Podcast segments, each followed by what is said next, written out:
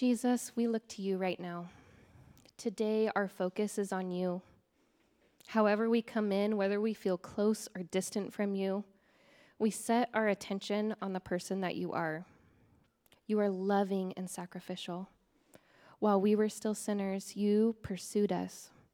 You lay down your life for us. Even when we are far off, you run to us. You meet us right where we are. You know what it feels like to walk on this earth, a deeply broken world. You experienced abandonment, suffering, and deep grief. You faced them all when you went to the cross. But because of your great love for us, you stayed on the cross and you gave up your life to three days later say that you have overcome the sin of the world and that you deeply want a relationship with each one of us. So today we focus on you. We pray that you meet us in this place Meet us individually and collectively as only you can. We pray this in your name. Amen. I'm going to take some time to read our scripture for today. So if you'd like to open your Bibles or your Bible apps to John 20, it'll be verses 1 through 18. Early on the first day of the week, while it was still dark, Mary Magdalene came to the tomb and saw that the stone had been removed from the tomb. So she ran and went to Simon Peter and the other disciple the one whom Jesus loved, and said to them, They have taken the Lord out of the tomb, and we do not know where they have laid him. Then Peter and the other disciples set out and went toward the tomb. The two were running together, but the other disciple outran Peter and reached the tomb first. He bent down to look in and saw the linen wrappings lying there, but he did not go in. Then Simon Peter came, following him, and went into the tomb. He saw the linen wrappings lying there and the cloth that had been on Jesus' head, not lying with the linen wrappings, but rolled up in a place by itself. Then the other disciple who reached the tomb first also went in, and he saw and believed. For as yet they did not understand the scripture that he must rise from the dead. Then the disciples returned to their homes. But Mary stood weeping outside the tomb. As she wept, she bent over to look into the tomb, and she saw two angels in white sitting where the body of Jesus had been lying, one at the head and the other at the feet. They said to her, Woman, why are you weeping? She said to them, They have taken my Lord away, and I do not know where they have laid him. When she had said this, she turned around and saw Jesus standing there, but she did not know that it was Jesus. Jesus said to her, Woman, why are you weeping? Whom are you looking for?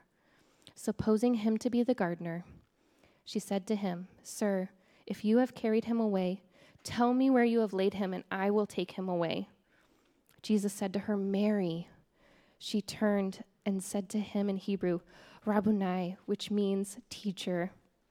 Jesus said to her, Do not hold on to me, because I have not yet ascended to the Father. But go to my brothers and say to them, I am ascending to my Father and your Father, to my God and your God. Mary Magdalene went and announced to the disciples, I have seen the Lord. And she told them that he had said these things to her. This is the word of the Lord.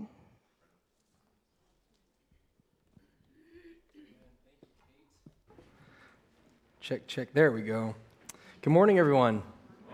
My name is Lane, and I'm the lead pastor here at Red Hills Church. We're so glad that you've gathered with us. Uh, today, we're gathering as followers of Jesus to celebrate a pretty big event that changed everything forever. The Creator God revealed to us in the form of Jesus, crucified and then risen from the grave.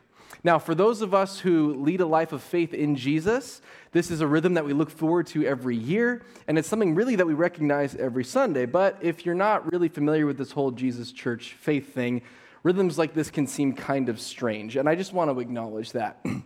Christians can seem a little weird. I, I actually have a story that has nothing to do with anything I'm going to talk about today, except that it shows how weird I am, and it happened around Easter Sunday.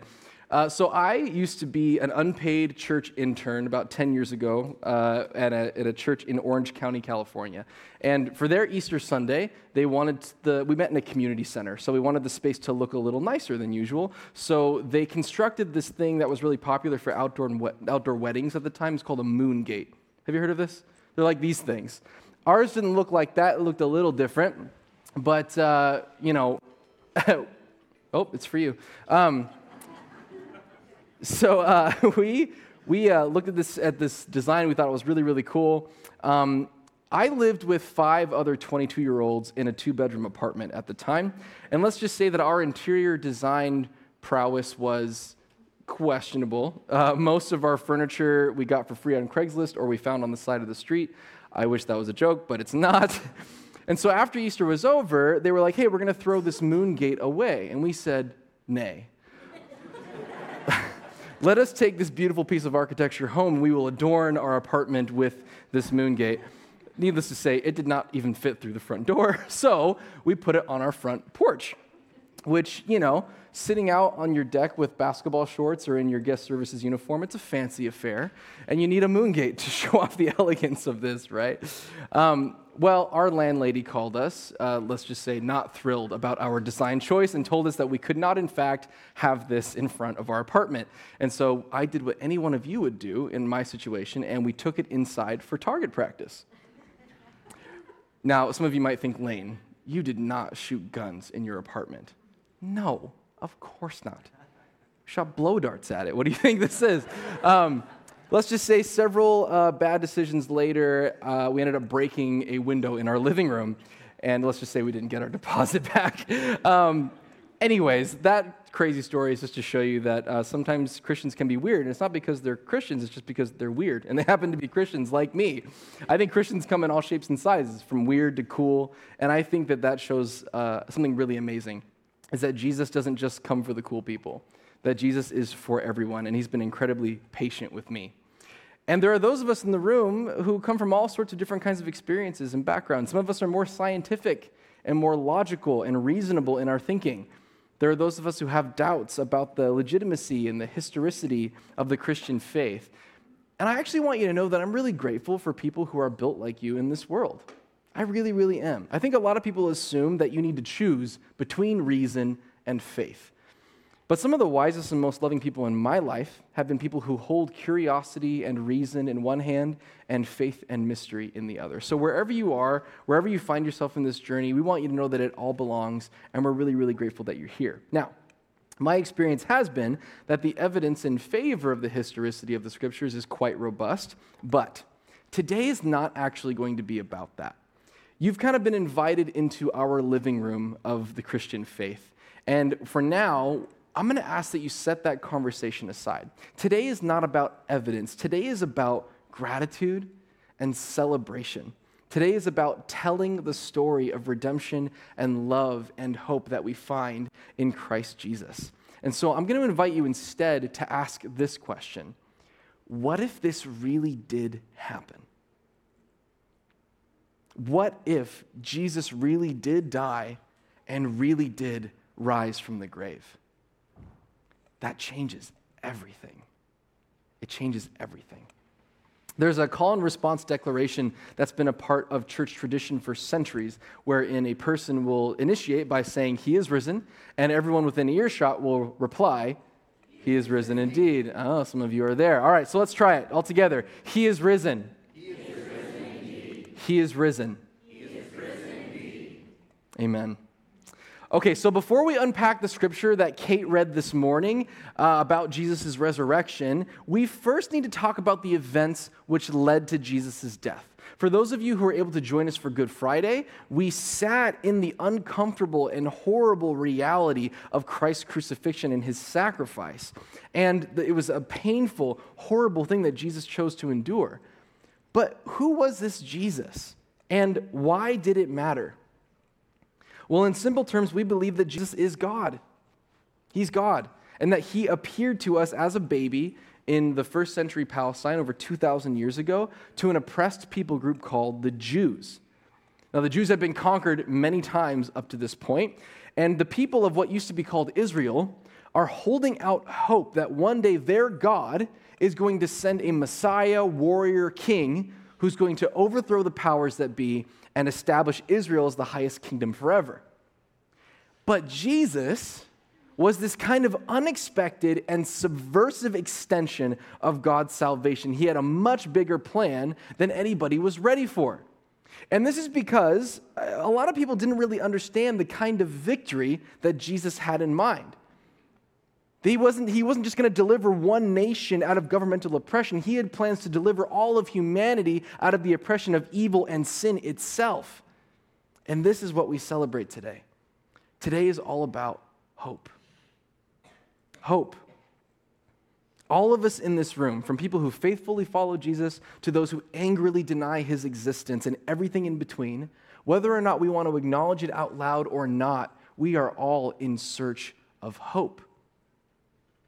We are all in search of something or someone that can provide and rescue us into something better than what we have around us.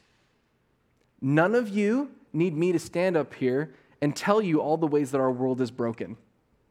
Anyone who is awake can see that this world needs to be saved. I mean, just look at the news headlines that we've had in 2023.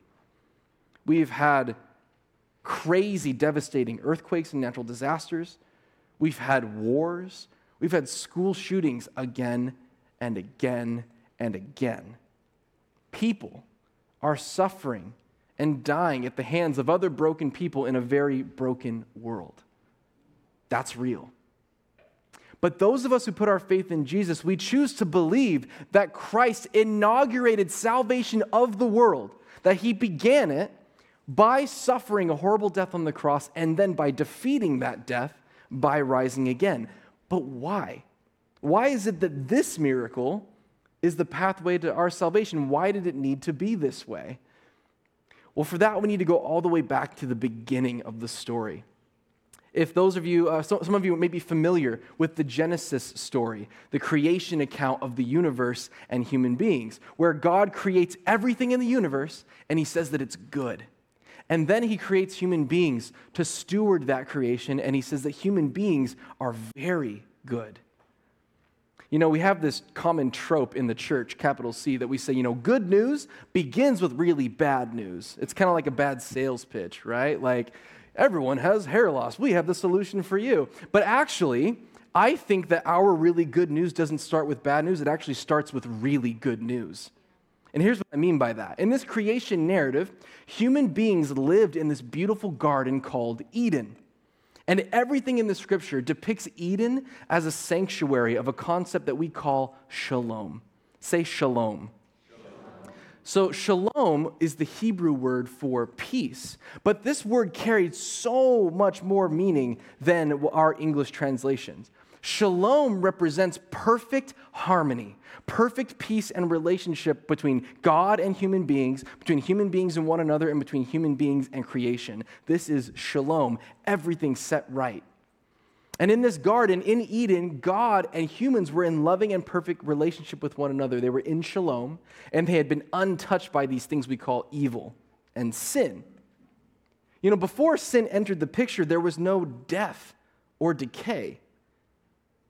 Can you even fathom such an existence? I have a hard time. There was no death? Because death is a natural part of life, right? Like we can't even have new life apart from death. Cells can't replicate apart from decay. How do we have life? I don't know. All I know is this death may be a natural part of life now, but it was never an intended part of our existence. It was not something God designed for us to experience because God is the giver of life. And apart from the giver of life, apart from the source of life, we experience death. So we find ourselves in this place where our souls were longing for shalom. We find ourselves in this place where deep down we know something's not right. Something's amiss. Where none of our man made solutions are providing salvation that we need. None of our man made systems are giving us the peace that we know that we want. Something's up.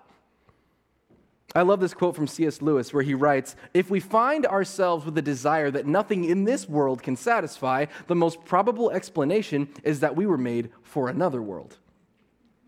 The world we find ourselves in is a drastic departure from the one that God intended for us. And the reason is because we shattered shalom.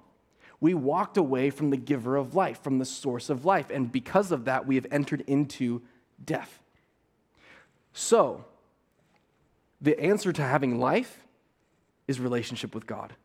The answer to having life is union with the life giver. So the entire mission of Jesus can be summed up in these words God loves us and wants to be with us forever. God loves us and wants to be with us forever, which means each and every one of you that has walked into this room today, no matter what circumstance or, or, situation you've come from, no matter what background you have, no matter what understanding of God that you have, what we believe is that Jesus deeply loves you, like personally, and he wants you to be with him forever. Everything that Jesus has done, everything that God has orchestrated, everything that we see in the scriptures leads up to this one truth that God wants to be with you because he loves you. That's what we're talking about today. But in order for that to happen, what we messed up has to be set right. The powers of evil and sin and darkness need to be defeated because when sin enters God's good design, it sets us on a path to destruction. Apart from the garden where we have flourishing in life, we move into the dirt and the dust where we are oppressed by death. So, in order for God to defeat the powers of sin and evil, in order to reverse the curse of death, he chose to suffer under death, to endure evil because of his great love for us, Jesus took the full weight of violence and hate and evil that the world had to offer, and he allowed himself to be struck down by it. Think about this. The author of life, the creator of the universe, chose to allow himself to be killed by us, by his creation. And by defeating death, by coming back to life, he began the work of restoring Eden, of restoring shalom. And this was the last thing that anyone was expecting. Because partly people didn't really know who Jesus was. It took them a long time, some would argue centuries, to really figure it out. And a lot of us still have a hard time wrapping our heads around it. They were kind of expecting Jesus to be what they wanted him to be. They wanted him to deliver them out of oppression governmentally, they wanted him to be a teacher. We brought man made solutions to a man made problem, but meanwhile, Jesus, being God incarnate, had a completely different plan he actually had no plans to overthrow the Roman government. That's a disappointment. In fact, he died for the Romans. Are you kidding me? You died for them? For the Romans, for the people that have been oppressing us, persecuting us, taking away our freedoms, taking away our faith. You died for them. You know, Jesus taught us that a pathway to shalom is to love our enemies. But that's a sermon for another day. We're not ready for that. Let's get to the text. So we come to our passage today, and we come upon a woman named Mary. I love Mary. I really do. There were lots of Marys in the Bible, the most well known probably being Mary, the mother of Jesus. But that's not the Mary we're talking about. We're talking about Mary Magdalene. Now, I like to say that Jesus was a very cheeky guy, which I know you don't hear Jesus described that way, but he was, because he often empowered women and elevated women in a culture where they were not allowed to do very much, and they were not regarded, even in the legal system, as reliable witnesses to historical events. That's kind of a bummer. And yet, Mary ends up being the first witness and proclaimer of what we now call the gospel. So if you think women can't preach, you can talk to me later. We'll have a conversation about it. Mary was a woman who had previously been oppressed by demons. We don't know much about her life before she met Jesus, but we do know that when she met Jesus, she was delivered from this demonic oppression. She began to follow Jesus faithfully, and then her and a bunch of other people who were kind of uh, with this group, they were providing for the disciples and Jesus' group financially and logistically. And when most of the other disciples fled during the events of the crucifixion and hid because they were afraid, guess who stuck by Jesus' side? Mary. While Jesus hung, dying, bleeding out on the cross, abandoned and alone, guess who was still there? Mary. She watched it all happen. Now, after Jesus died, they took his body and they had to bury it in a nearby tomb, which is actually a really big deal because crucifixion was a method of execution that was, was reserved for enemies of the state. This wasn't how they killed everybody. They killed people who they thought were a threat to the Roman government because the accusation was that Jesus was a political insurrectionist. And these kinds of people were not respected by Rome. They wanted to put them in their place. So, public mourning and grieving for these individuals was actually illegal under Roman law, and they were thrown into these common graves without respect. But in this case, there was a follower of Jesus named Joseph who had some influence, and he negotiated a special arrangement with Governor Pilate to have Jesus' body put into a special tomb there was an exception made. So now he's put into the tomb because night had fallen and they needed somewhere to put Jesus' body because it was about to be Sabbath. And they needed to wait until Sunday. He was crucified on Friday, Sabbath on Saturday, and they needed to wait until Sunday to prepare his body for permanent burial. And this is where we get to Mary, who Sunday morning, she's brought the spices and the oil to lovingly prepare the body for burial. And when Mary comes onto the scene, she's mourning, right? Let's not skip to the end of the story. Everything has been lost. Everything. Everyone that's been following Jesus, everyone that put their hope in him, everyone that believed that he was going to be the next person to take us out of oppression, he had died. We lost. What did this all count for? What, what were we doing this whole time? It all led to this? And Mary, still clinging to her affection, still clinging to her grief, she goes to her teacher, her deliverer, the man that she followed and believed in, the one that the world regarded as this big political, controversial feat, uh, uh, person. This was someone who held deep personal significance to her. This was her Jesus. And she gets to the tomb and she sees that the stone at the entrance has been rolled away. Typically, what would happen is that they would seal the stone with wax to keep the stench of decaying bodies on the inside. And so, in this case, Jesus, being a political figure that he was, was also being guarded by, by two guards that, so that people wouldn't come and steal his body. So, when she comes onto the scene, she's expecting to see soldiers and a stone in front of the entrance. The stone has been rolled away and the soldiers are gone. What conclusion would you draw? Someone's been successful at stealing the body of Christ. And this was deeply troubling for her. All she wants to do is pay her respects. All she wants to do is give Jesus dignity, where he had been humiliated and brutally crucified at the hands of her oppressors. That's all she wants. And now she can't even do that. So she sees this from a distance, and I imagine her coming upon the tomb uh, uh, site with the spices and oils in hand, and she, and she gets a little closer and she feels that something isn't right.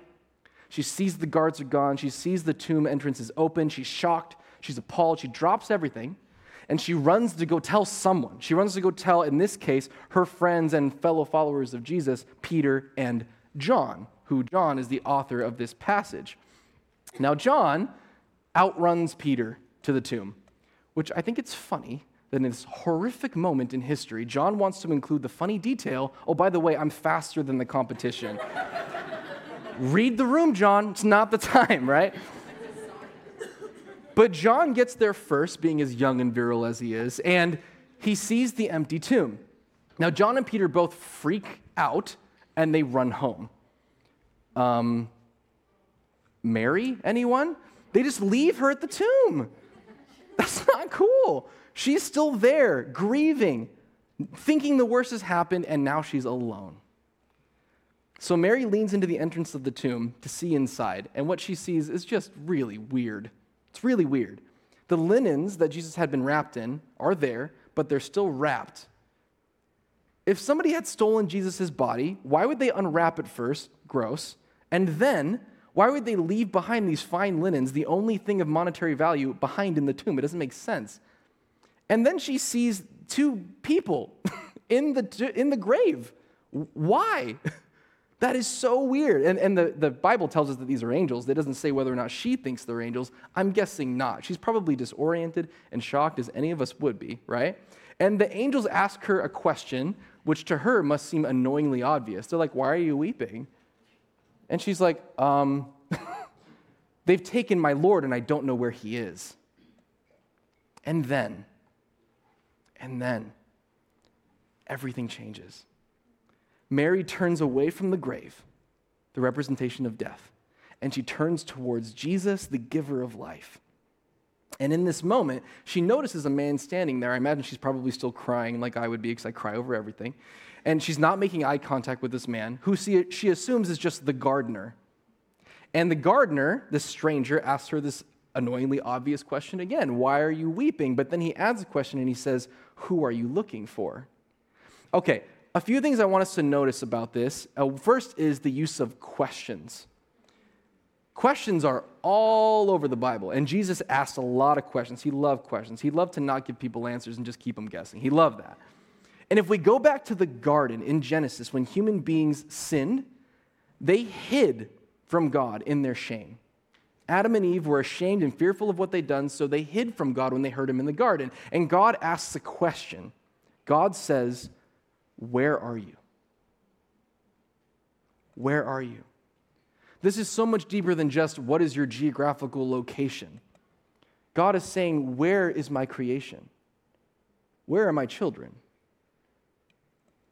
In this moment, we abandoned God in Eden. We separated and broke and distorted shalom through our sin. And even in the midst of that, we see that God's posture towards us is to reach his hand out to us and invite us and to say, Where are you? And now we see Mary introducing a great reversal to this story. Where God had asked Adam and Eve in the garden, Where are you? Now Mary poses the same question to God and asks, Where are you? And now Jesus asks two questions together. He says, Why are you weeping and who are you looking for? And the reason why he asks these two questions back to back is because there is a connection between these two questions. Because the reason behind all of our weeping is actually because of who we are looking for. The reason we have grief and mourning and suffering in this life is because shalom, our relationship with God, has been broken the one whom our soul is looking for. That connection has been disrupted. So I want you to hear this. There is nothing our souls long for more than the embrace of God. There is nothing our souls long for more than the embrace of God because every desire we have on this earth points to the ultimate desire that was fulfilled in Eden. Every unmet need that we have is indicative of our broken shalom that we're supposed to have with God. Solomon writes in Ecclesiastes God has set eternity in the hearts of man. Augustine writes that humanity is restless until we find our rest in Him. There is this built in, hardwired longing in each and every one of us to be unified with the divine love of God, to be reconciled to the Creator.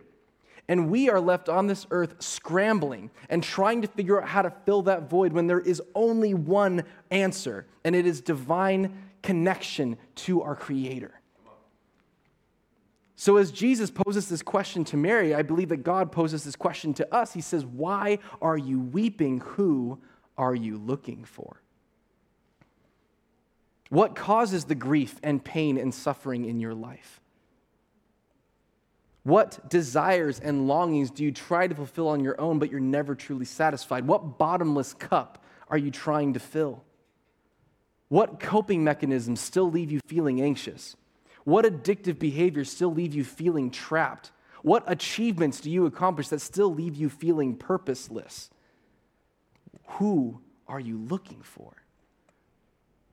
Friends, I believe that our greatest epiphany rests in this truth that in Jesus, we have had all along the things we have strived for in our own understanding with futility in Jesus, we have had all along the things we have strived for in our own understanding with futility. I also want us to notice that Mary supposes that Jesus is the gardener, and this is not a random choice made by the author, John. Hebraic storytelling is steeped with intentional imagery. Everything is there for a reason. There's metaphor and themes all over the place. I've heard someone describe it as like there's hyperlinks everywhere. Every single word in the scriptures is connected to something else that's happened in the Bible. The problem posed to us by the scriptures, the theme that we see all throughout everything, is that when human beings rebelled against God, when Adam and Eve abandoned shalom, they abandoned their mandate to steward creation. Eden was left without a gardener, shalom was left without a steward. And this is why Jesus is referred to in the New Testament as the second Adam. Paul writes in 1 Corinthians 15, For since death came through a man, the resurrection of the dead comes also through a man. For in Adam all die, but in Christ all will be made alive. So, in this quick turn of phrase that she thinks he's the gardener, we're seeing that he's transforming everything. That Jesus is turning the grave into a garden. That Jesus is fulfilling the mandate of Eden as the second Adam.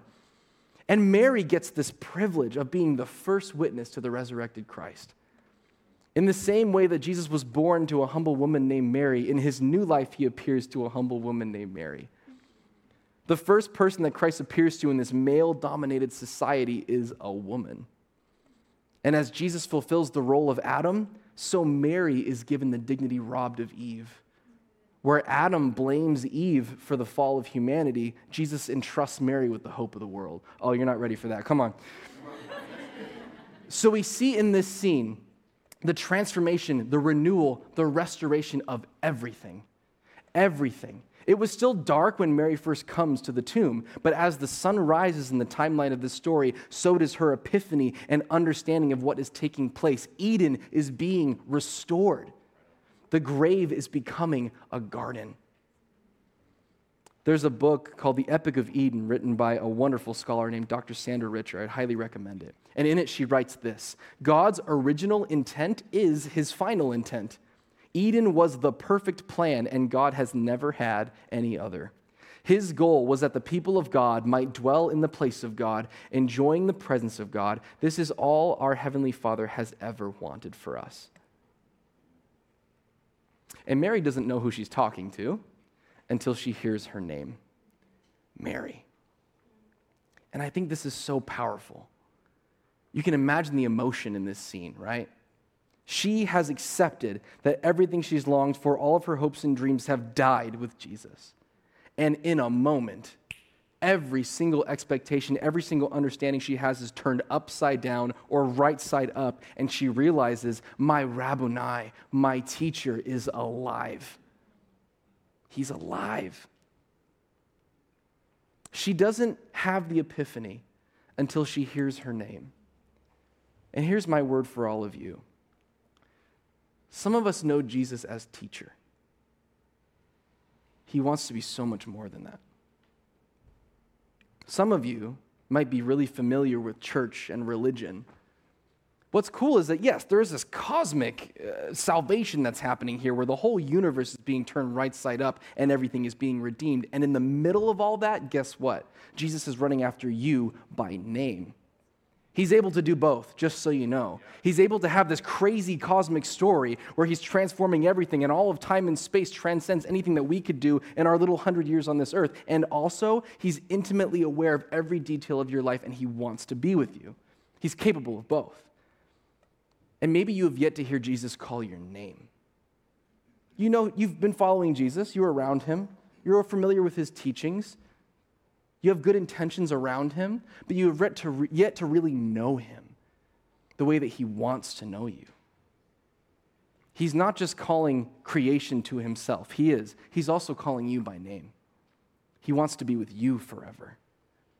Where in your life do you feel that longing for resurrection power? What has died? Is it your marriage? Is it your relationship with your kids?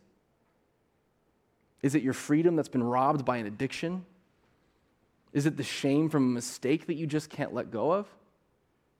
Is it a trauma that happened to you that robs you of joy where everyone else seems to be happy? Is it a career that has had lots of success but still leaves you feeling empty? What is it? Where do you need resurrection power? Listen, I believe that through the gospel, Jesus has promised us this that when we follow him, he will resurrect our bodies that He will give us new life, that He will redeem everything that's been broken one day. Yes and amen. But also, He's interested in bringing you resurrection power right now. He wants to resurrect your joy and your peace and your hope right now. We are not just people who cling to a, a, a, sign on the dotted line and say, okay, I've got my life insurance and I get to be with Jesus forever. No, Jesus takes us and he says, hey, guess what? You get to be my shepherds of shalom. You get to be the gardeners of Eden with me. I'm going to partner with you in restoring the world the way that it's supposed to be. We don't just gather in our holy huddles and we say, I'm glad that I love Jesus and one day I'll be with him forever. No, forever starts right now. So Eden is going to happen forever one day, and it begins with you and me today. It begins right now. Wherever we go, Eden is supposed to follow. Wherever we put our feet, heaven is supposed to exist. You know why? Because Jesus went to the disciples after he resurrected and he breathed on them and he said, Receive the Holy Spirit.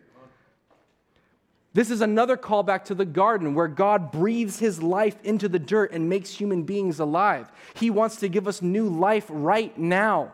He wants you to receive the Holy Spirit and go out into the world and partner in a way that changes everything forever. He wants to forgive you, He wants to redeem you, and He wants to give you purpose. That's what He wants for you right now.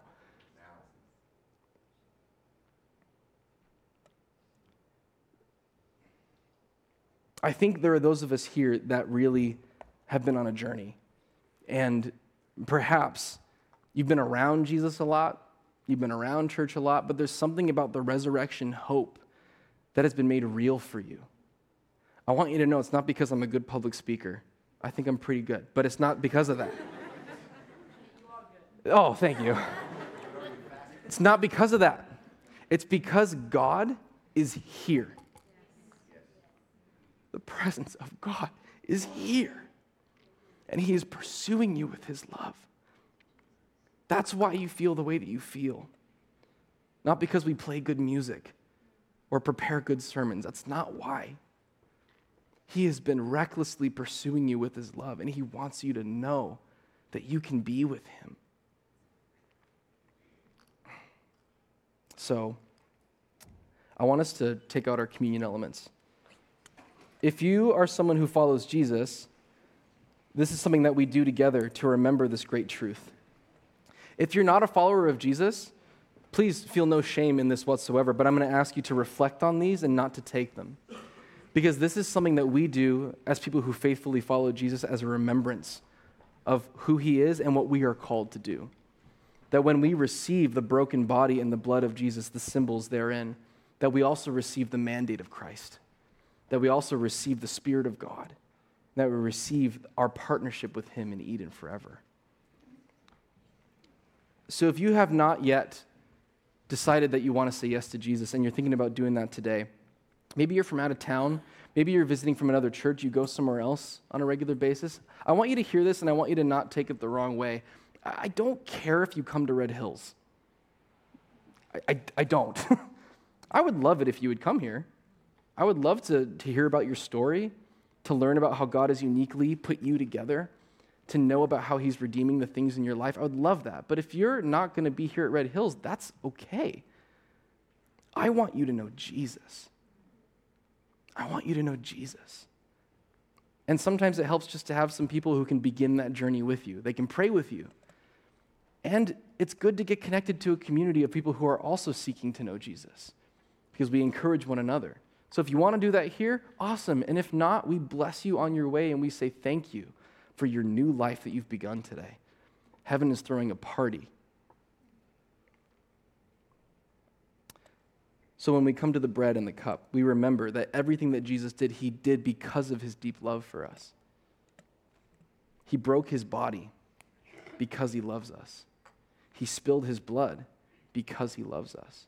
And he asked us to take these symbols in remembrance of him. So on the night he was betrayed, Jesus took the bread and he broke it and he said, This is my body broken for you. Take it in remembrance of me. And in the same way, he took the cup and he said, This cup is my blood in the new covenant shed for you. Do this in remembrance of me. If you would like to begin your journey with Jesus for real, or you want to reawaken your journey with Jesus because it's become cold, there are going to be people that are here at the front, or maybe you just want resurrection in your life over a certain situation. Maybe there's a broken relationship or a sickness or something that you want prayer for. We're going to have people at the front after the service. So as people are clearing out, you can have a little bit of privacy, you can talk to them, and we'd love to pray with you. And next week, baptisms are happening. And if you want to declare what you've done today with us, we'd love to celebrate with you. So let's pray. Jesus, we love you and we thank you for who you are. I ask that everyone in this room would encounter you in the way that you want them to encounter you, that we would know you and be transformed by your love. In your name we pray. Amen. Let's stand together and worship.